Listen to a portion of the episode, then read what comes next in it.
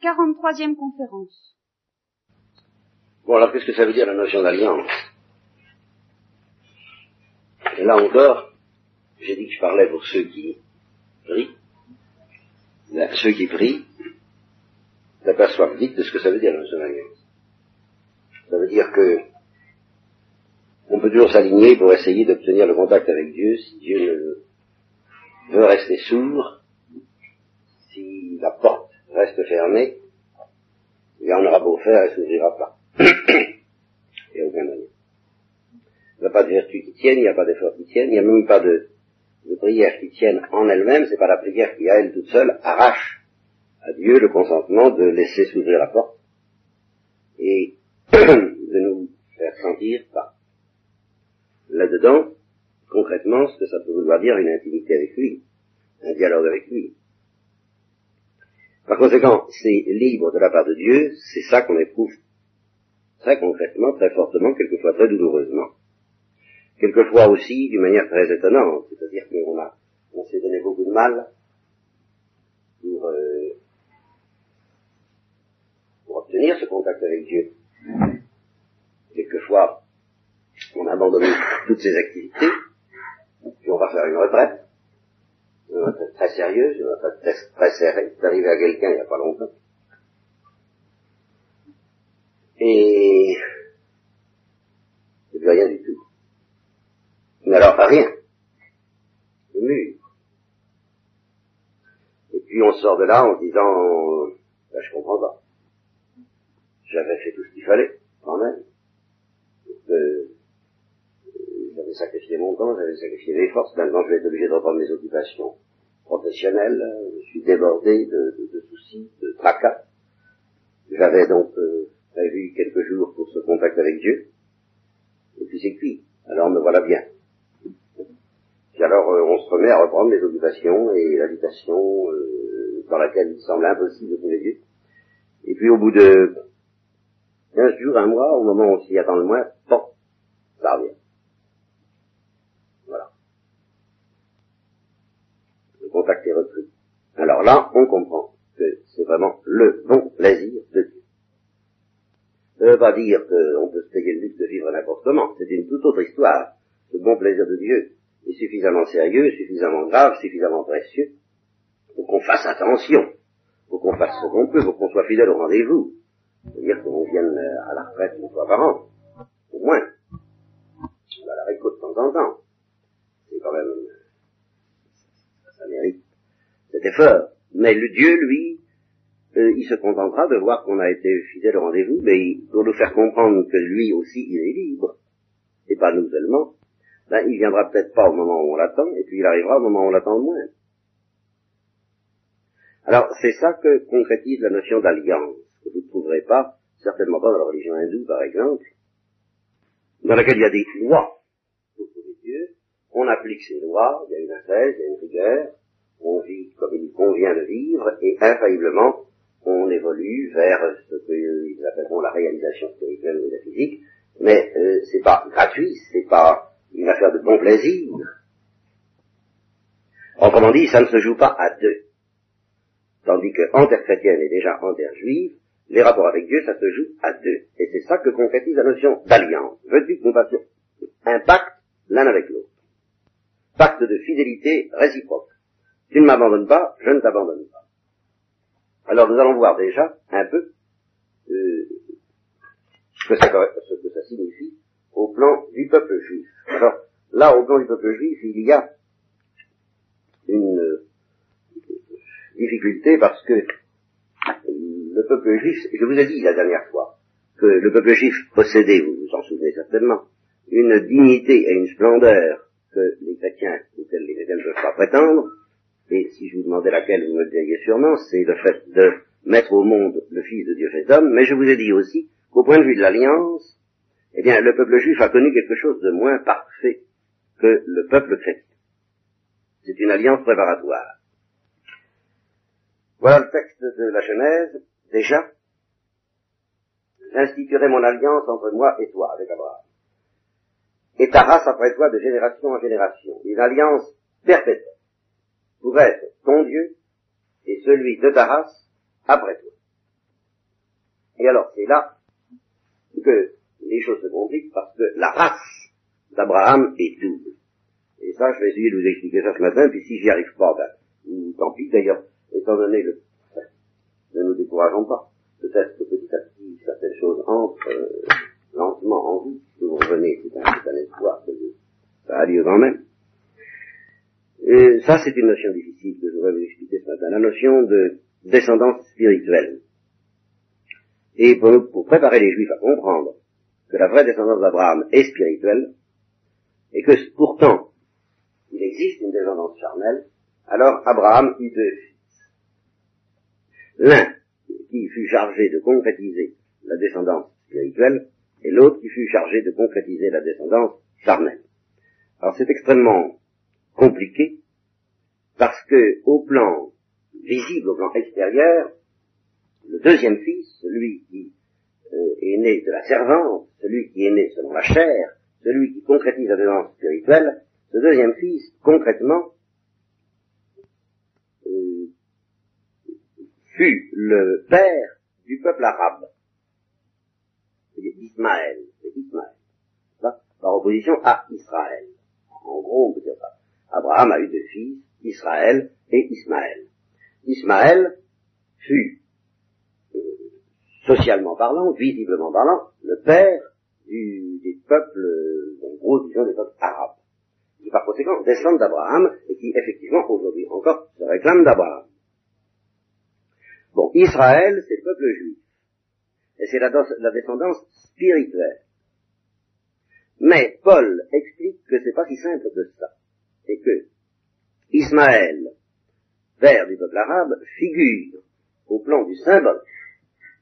Là, il figure en fait le peuple juif, parce qu'il figure en fait la descendance charnelle d'Abraham, alors que Israël, père visible du peuple juif, figure finalement le peuple chrétien, c'est-à-dire la descendance spirituelle d'Abraham. Et pourquoi est-ce que Israël figure la descendance spirituelle d'Abraham? Parce que le père d'Israël, c'est Isaac, enfin, en fait, c'est Isaac. Isaac engendre Jacob, et Jacob s'appellera Israël. Peu importe, on, on retient simplement le nom d'Israël comme étant celui de la descendance juive, ou de la descendance spirituelle d'Abraham. Hein, c'est Israël, fils d'Isaac.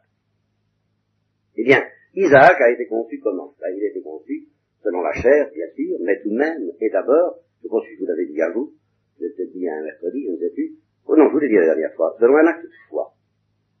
Et c'est parce qu'il a été conquis par la foi d'Abraham qu'il figure la, la descendance spirituelle, et que maintenant, on dira, quiconque à la foi descend d'Abraham. Et nous le dirons de nous. Nous sommes des descendants d'Abraham. Ce que Léon Blois disait très violemment, lui qui était à certains égards très euh, fougueusement antisémite, Léon Blois disait, nous sommes tous spirituellement des sémites. C'est-à-dire, nous sommes tous spirituellement fils d'Abraham. Voilà. Alors, je vous en dirai pas plus. Ce matin, j'ajouterai simplement que pour attester cette appartenance spirituelle qui est en fait offerte pour le moment, au point où nous en sommes, c'est-à-dire avant le Christ, elle est offerte de manière privilégiée à la race charnelle d'Abraham, mais pas seulement. Et c'est pour ça que le peuple juif aura toujours cette tradition que quiconque accepte de devenir juif, que ce soit parmi les Hindous, les Grecs, les Romains, tout ce que vous voudrez, eh bien, peut devenir juif, il suffit qu'il ait la foi et qu'il accepte le signe que Dieu donne pour euh, désigner, pour reconnaître, pour manifester de manière sensible l'appartenance spirituelle, en fin de compte, au peuple d'Abraham, c'est-à-dire la circoncision. La circoncision est le signe, euh, c'est un signe très mystérieux d'ailleurs, parce que c'est un signe de sang, mais Euh, c'est un signe qui figure le baptême, lequel lui aussi est un signe de sang. Alors là, je ne peux pas vous expliquer ça en cinq minutes, le mystère du sang, je ne sais pas ce que pour aujourd'hui. Mais, euh, quiconque, justement, accepte de se faire circoncire, et que sa famille soit, euh, je ne sais pas si on dit circoncise, ou circoncise, ou circoncise, ou circoncise, oui, eh bien, quiconque accepte ça, fait partie du peuple juif, même s'il appartient à n'importe quelle autre race. Et alors, inversement, c'est ce qui fait la grande difficulté, d'ailleurs, pour les juifs aujourd'hui, de définir ce que c'est qu'un juif. Ils essaient de demander qu'est-ce qu'un juif, ben c'est pas facile, parce qu'en principe, quiconque se convertit à la religion juive peut appartenir à la nation juive, et devenir euh, sioniste, s'il veut. Mais inversement, si quelqu'un descend du peuple juif par la chair, de manière extrêmement attestée, même s'il a perdu la foi, il appartient aussi au peuple juif. Autrement dit, dans le cas du peuple juif, il y a une espèce de mélange assez difficile à séparer entre la descendance charnelle et la descendance spirituelle. Et ce, ce mélange recèle une énigme, et cette énigme ne devient claire qu'avec le peuple chrétien, dans lequel la descendance est purement spirituelle. Alors évidemment, les Juifs du temps de Jésus-Christ avaient tendance à estimer que tout était dans la circoncision, c'est-à-dire le signe charnel, finalement, de l'appartenance spirituelle à Abraham, et c'est là que Saint Paul les remet en place, en leur disant, mais enfin quand même, la circoncision a été donnée à Moïse, qui était descendant d'Abraham, et euh, ce qui a compté avant la circoncision, c'est pas la circoncision qui n'existait pas, mais c'est la foi. Je vous lis le texte de Saint Paul, cette déclaration de bonheur, c'est-à-dire la, la promesse dont nous avons parlé la dernière fois, s'adresse-t-elle aux circoncis ou bien également aux incirconcis? Nous disons en effet que la foi d'Abraham, toujours l'histoire, c'est toujours ça qu'on en vient, hein, la foi d'Abraham, nous disons que la foi d'Abraham lui fut comptée comme justice. Et pourquoi est-ce qu'elle lui a été comptée comme justice? À cause de la circoncision ou, à, ou avant? Ben, évidemment, pas après la circoncision, mais avant. Et c'est parce qu'il a été justifié par la foi qu'il reçut le signe de la circoncision comme sceau de la justice, de la foi qu'il possédait alors qu'il était incirconcis. Bon, la circoncision, autrement dit, est un signe, ce n'est pas une cause. La cause, c'est la foi. Et ainsi, Abraham devint à la fois, et alors c'est ça, la double descendance d'Abraham, le père de tous ceux qui croiraient sans avoir la circoncision, c'est-à-dire nous, pour que la justice leur fût également comptée. Et le père des circoncis, c'est-à-dire des juifs, qui ne se contentent pas d'être circoncis, mais qui marchent sur les traces de la foi qu'avant la circoncision eut notre père Abraham. Bon, alors, la notion d'alliance,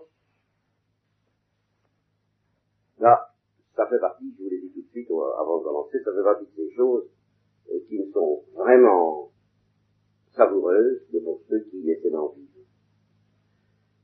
Il y a plusieurs moyens d'essayer d'en vivre. Et finalement, ça se ramène à un seul moyen. Vous voyez, il peut y avoir des gens, et c'est le cas des Juifs dans l'immense majorité des cas. C'est le cas aussi quelquefois de nombreux chrétiens, et qui ne comprennent pas, loin de là, ce que signifie tout, tout, toute la vie contemplative, ce que signifie les, les trésors de, de la vie intérieure, qui s'intéressent plus ou moins passionnément à des choses temporelles, à des réussites temporelles. Euh, ils ont entrepris quelque chose, ça peut être quelque chose de grand, ça peut être quelque chose de modeste, de patriarcal, n'est-ce pas, le père de famille qui a... Euh, comme euh, Boros, qui a des champs, qui les fait fructifier, qui a une entreprise, ça peut être le médecin, ça peut être l'industriel, ça peut être le politicien, ça peut être l'homme de guerre, ça peut être tout ce que vous voudrez. Or, il, il a existé, c'est un fait que ça a existé beaucoup chez les Juifs, moins chez les chrétiens, parce que la spiritualisation a, a changé un peu tout ça, si j'ose dire. Mais enfin, il a toujours existé des hommes qui, tout en se livrant à quelque chose de temporel, ont senti et ont accepté que leur sort dépendent de Dieu. Voyez-vous, qu'ils soient dans la main de Dieu.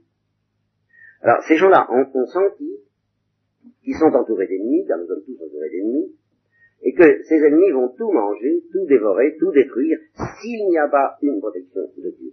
Et ils ont, ils ont accepté de vivre sur la parole. Ils se sont jetés à l'eau, et même pour des entreprises temporelles quelquefois. Mais en se disant, eh ben voilà, euh, d'accord, je marche, j'accepte, je fais confiance, il arrivera ce qu'il arrivera, euh, je m'en remets à toi. Je, je décide que ma confiance, à propos de mes affaires temporelles elles-mêmes, eh bien ma confiance, je ne la mettrai pas dans l'homme. Et c'est ça le fond de l'affaire. C'est ça un croyant. Ma confiance, je ne la mettrai pas dans l'homme. Je ne la mettrai pas dans moi, je ne la mettrai pas dans mes amis, je ne la mettrai pas dans tous mes soutiens, dans toute mon industrie, dans toute mon astuce, dans toute mon... Non, je la mettrai en toi. Et si j'accepte, si je ne suis pas fidèle, que ça se traduise pour moi par des catastrophes, et des, et des ennuis. J'accepte. Et même je le souhaite en un temps. Alors, ces gens-là, ça a beaucoup existé parmi les Juifs, c'était ça que tous les Juifs comprenaient.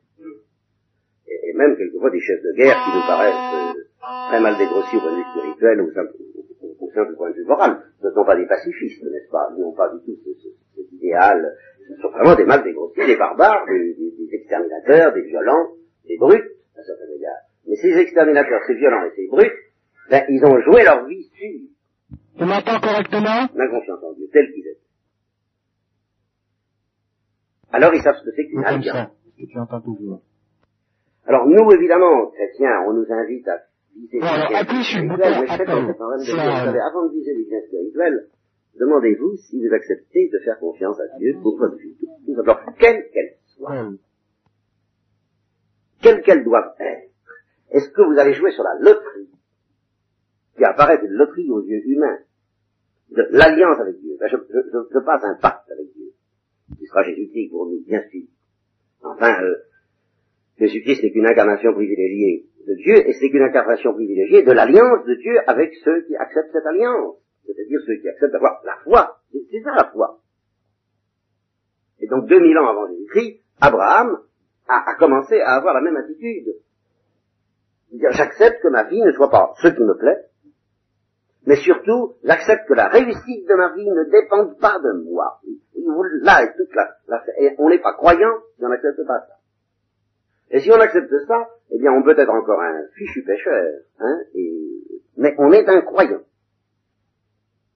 Et alors ça se sent très bien, il y a des gens, ben, effectivement, comme, dont, dont David est un petit peu le symbole une fois pour toutes, des gens qui font des débours énormes, mais euh, acceptent vraiment que leur vie soit remise dans les mains de Dieu. Ça coûte très cher à certains égards.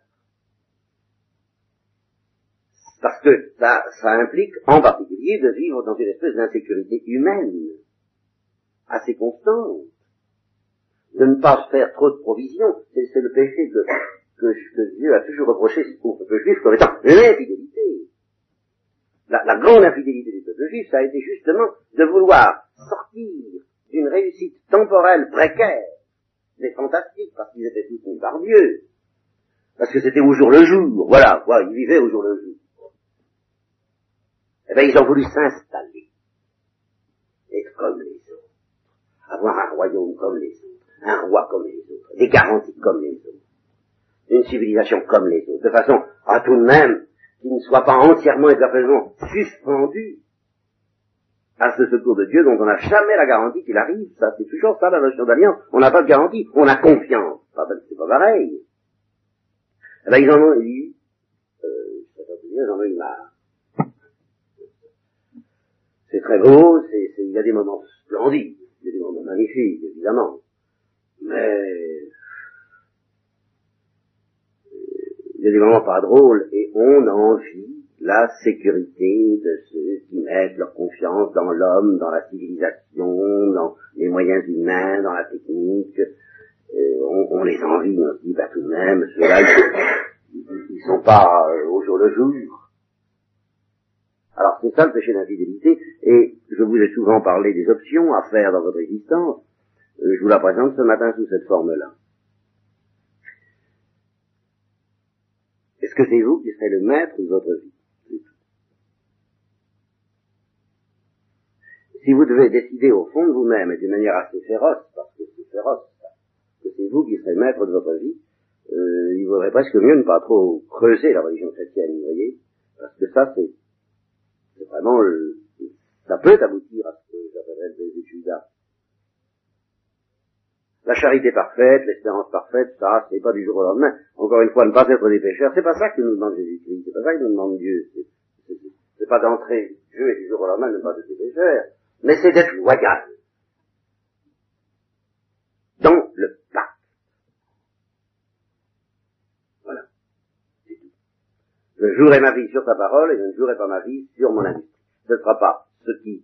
Euh, je, je, je ferai des choses temporelles, oui, je, si, je, si je ne suis pas appelé par une espèce de, de typhon euh, transcendant et puissant pour, pour quitter le monde et pour me livrer à la prière, je vivrai dans le monde et je ferai des choses temporelles, des choses passionnantes. Mais je les ferai sur ta parole, dans ta dépendance. Et je compterai sur toi pour réussir, et non pas sur moi. Voilà. Une fois pour toutes. Tu es, et en ce sens-là, tu es le maître de ma vie. Voilà ce que c'est que la foi. Voilà ce que c'est que l'alliance. Et ne plus accepter ça, sournoisement ou franchement, c'est rompre l'alliance. qui a le gouvernail. Et qui est notre secours? C'est surtout ça. Sur quoi est-ce que nous comptons? Est-ce que c'est le genre du, du bonhomme, repose-toi mon âme, parce que tu as acquis pas mal de biens, grâce à ton travail, c'est pas mal, tu peux maintenant profiter tout de même de ce que tu as acquis par ton travail. Bon, eh ben, tu ne te reposes plus sur la parole de Dieu, c'est fini, insensé, c'est lui-même, je te demanderai ton âme. Et alors, il faut, tu, tu, tu seras bien avancé avec tout ce que tu as acquis par tes propres moyens, hein? Bon, vous voyez que cette notion d'alliance, c'est une notion très concrète en fin de compte. Et je vous répète, il y a des gens qui vivent comme ça. Et ceux-là sont libres. Vous, vous, vous les sentez, ils ne sont pas esclaves, justement, de tout ce que le monde peut offrir. C'est impressionnant dans l'évangile qu'on a lu ce matin. J'avoue que je n'avais pas euh, tellement réfléchi à ça. On parle beaucoup aujourd'hui de construire un monde meilleur, bon, de tout ce qu'il y a. C'est vrai que l'Église a toujours béni ce qu'il y a de bien dans, dans, dans les œuvres temporelles. N'empêche qu'il y a une suggestion saisissante dans cet évangile, si on, si on le prend au sérieux, c'est pareil. Bah, regarde tous les royaumes de la terre, je te les donne. C'est le diable. Alors, ça veut dire que quelles que soient les spéculations qu'on peut faire sur euh, les, les choses qui sont bonnes dans ce monde, euh, concrètement, voilà, concrètement, le démon sait que la puissance humaine lui appartient.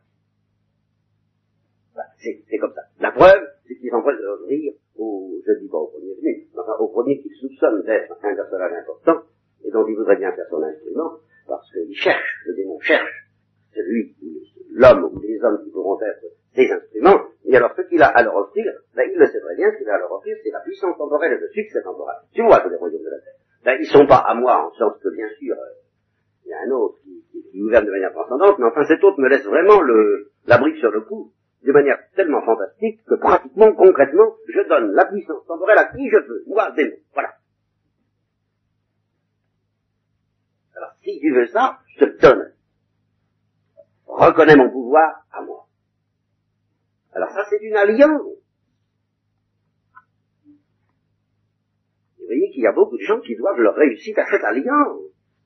Plus ou moins consciente ou inconsciente, implicite ou explicite, ça peut être des incroyants, ça peut être des incroyants, ça peut être des incrédules, tout ce que vous voudrez, des gens qui n'ont aucun ni foi ni loi, mais en fait, eh bien, concrètement, c'est aux démons qu'ils doivent leur réussite, leur pouvoir, leur puissance, et leur, euh, et c'est en lui qu'ils mettent leur confiance, parce que, il y a une espèce de, euh, de, de dynamique, il y a une espèce de, si vous voulez, ils mettent pas leur confiance dans la personne du démon, mais ils mettent leur confiance dans un certain monde, bah oui, justement, le monde, un certain monde de force, qui obéissent à certaines lois, à une certaine dynamique. À savoir que, justement, il faut compter sur soi, il faut mépriser euh, tout ce qui est faible, tout ce qui est petit, tout ce qui est tout ce qui mérite d'être privé, il faut euh, jouer dur. Alors, euh, évidemment, le nazisme a très bien précisé ces choses-là, mais il n'y a évidemment pas que le nazisme. Eh bien, à ceux qui acceptent ce pacte.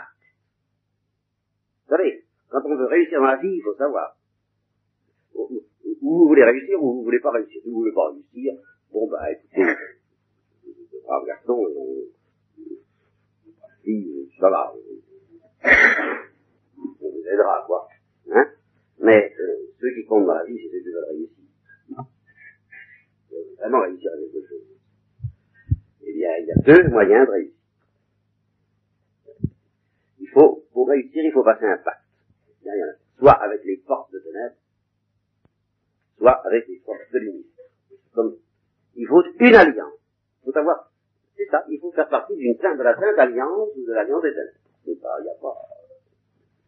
Il faudrait être soutenu. Vous ne pourrez pas réussir sans être soutenu par des puissances invisibles. C'est rien. Alors, lesquels? C'est tout. Faites votre choix. Le plus vite possible. Et passez votre contrat, soit avec les puissances de lumière qui vous donneront une certaine réussite, même temporelle, mais alors dans des conditions qui ne seront pas satisfaisantes pour l'orgueil, pour la complaisance, et même pour une certaine sécurité bourgeoise et confortable. Non, ce sera toujours un peu comme dit euh, le chien au loup, tout à la pointe de l'épée, n'est-ce pas, dans la fable de la fontaine. Car quoi, rien d'assuré, point de franche lippée, tout à la pointe de l'épée. C'est un peu ça. Vous voyez, c'est euh, toujours à moins cinq qu'on en sort. Juste à moins cinq, Dieu, en général, il fait attendre de secours. Donc on ne soit pas, justement, euh, sûr de soi. on compte sur trois mille hommes, il dit, il y en a dix fois trop, il m'en faut trois cents seulement. Vous voyez, bon, parce que si vous avez gagné, vous allez encore dire que c'est vous. Je veux pas, je veux vous sachiez que c'est moi.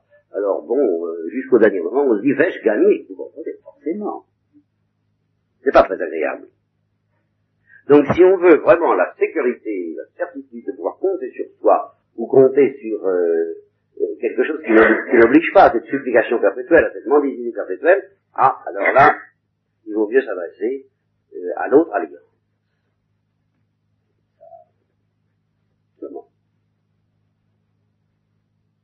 Ça, ça se sent évidemment, c'est inscrit quelquefois dans la société, on sent qu'il y a une conspiration des braves gens, qu'il y a une conspiration des, des, des, des coquins, euh, si vous dites Balzac, euh, ça se sent très bien.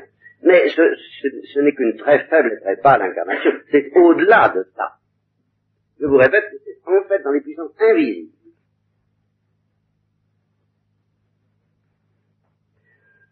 Et puis alors, il y a de pauvres gens comme Pilate qui doivent... Euh, en fait, leur succès, leur pouvoir à l'alliance des ténèbres, mais qui ne s'en aperçoivent pas, qui ne s'en doutent pas, qui ont été portés par ça, qui se sont laissés porter par le succès peut-être, qui ont intrigué ce qu'il fallait intriguer pour euh, s'en sortir et qui essaient de naviguer, mais qui n'ont pas du tout envie de se mettre à dos pour autant trop les puissances de lumière, qui espèrent, de, qui espèrent euh, naviguer entre les deux alliances. Cela risque d'être balayé un jour ou l'autre, sans s'en douter, parce que sans s'en douter, Euh, ils sont obligés de faire comme Pilate, c'est-à-dire de, de choisir. Il a été obligé de choisir ce jour-là. Voilà. C'est, c'est pas très rassurant ce que je vous dis là. Moi, je peux pas... Euh, je sais que l'alliance avec Dieu, telle que justement l'histoire, c'est ça qu'il y a d'un petit dans l'histoire du peuple juif, c'est de voir un, un pauvre peuple, un pauvre petit peuple, qui a accepté d'être un pauvre petit peuple pendant des quelques siècles, et qui a vécu d'une manière euh, précaire, euh, instable et non installée. Il ne possédait pas le, le pays que Dieu lui avait promis, où il était en train de lutter pour le conquérir. Il n'avait même pas de, de terre à lui, de territoire à lui.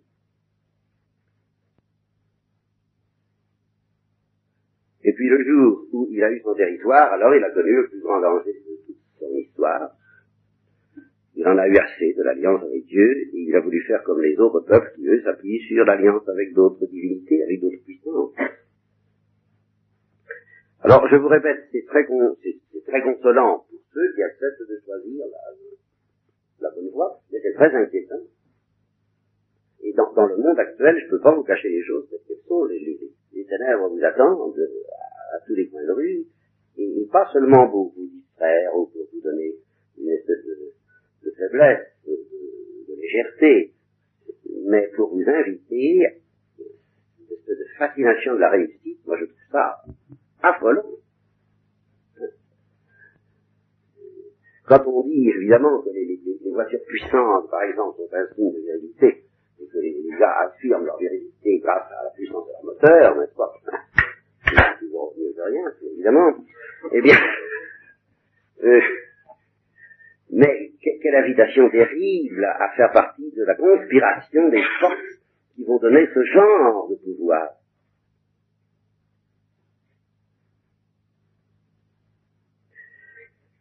Ouais, je demande pour vous la grâce de comprendre que c'est la force des ténèbres qui vous attend derrière les voitures. En tant que vous voulez des voitures puissantes, en tant que vous voulez une voiture qui roule, non, ça, c'est très différent. Il y a un abîme spirituel. Pas la voiture qui roule de la voiture puissante. Je prends ce petit exemple, et combien d'autres? Dans le bâtiment, mmh. C'est la même chose, il y a les, il y a les, il y a les maisons pour y vivre, et puis il y a les maisons euh, pour s'affirmer. En Amérique, alors là, les pauvres Américains sont complètement ligotés, livrés à la, à la puissance de la réussite, de la, de la réussite humaine, et ils l'ont, ils l'obtiennent. Mais c'est vraiment la parole de, de Satan. Euh, si tu veux, je te donnerai tous les royaumes de la terre, et c'est ça que justement, en ce moment, les Américains sont en train de, d'en, d'en avoir livré, pas tous, bien sûr, individuellement, il y a beaucoup d'exceptions, mais collectivement, c'est un peuple qui est complètement envoûté par la puissance, par le vertige de la puissance. Et alors là, le choix qu'il y a à faire, c'est de choisir l'impuissance en face de ça, de façon à pouvoir dire, mon secours, c'est Dieu. Moi, je ne veux pas. Je ne veux pas de voiture puissante, je ne veux pas de maison puissante, je ne veux pas de réussite puissante, je ne veux rien de puissant. Je veux simplement exister humainement, à ma pauvre manière, mais en m'appuyant sur le secours de Dieu, c'est par alliance avec le Dieu d'Israël, le Dieu d'Isaac, le Dieu de Jacob, le Dieu d'Abraham, d'Isaac et de Jacob, avec Jésus. C'est ça le baptême. Et la, les, les vœux du baptême, c'est, c'est l'alliance. Bon, alors, la prochaine fois, nous parlerons d'une cinquième chose que je vous ai parlé. Je, j'aurais dit les, les quatre premiers points dont je vous ai parlé. Je dis, le peuple juif est l'ancêtre charnel du Fils de Dieu. Le peuple juif a reçu la promesse d'être l'ancêtre charnel du Fils de Dieu. Il y a cru par la foi, c'est le troisième point. Aujourd'hui, je vous ai dit, sur la base de cette foi, Dieu a conclu une alliance avec le peuple juif. Eh bien, la cinquième particularité du peuple juif dont nous parlerons demain, oui, au sens, euh, pas littéraire du mot, vous le saurez demain, euh, c'est la loi. Je ne vous ai pas encore dit un mot. Parce que justement, la loi, c'est ce qui nous permettra de pressentir ce qu'est la loi morale et, au-delà de la loi morale, ce qu'est la grâce. Donc là, euh, c'est une particularité du peuple juif qui ne commence avec Moïse. Le peuple juif, au temps où il n'était qu'une famille, une grande famille, la famille d'Abraham, d'Isaac et de Jacob, puis la famille de Joseph en Égypte, et le peuple juif n'avait pas de loi. Et quand il est sorti d'Égypte, à la suite d'événements dont vous avez tout de même un peu entendu parler, j'espère, quand il est sorti d'Égypte et qu'il s'est réuni dans le désert, euh, un certain prophète, le plus grand de tous les prophètes après Jésus-Christ, de cette manière, est monté au Sinaï et il a reçu la loi. Qu'est-ce que ça veut dire, la loi? Ben ça, c'est bien difficile à saisir, enfin c'est pas intellectuellement difficile, mais enfin il faut faire très attention, et nous commencerons à parler la prochaine fois.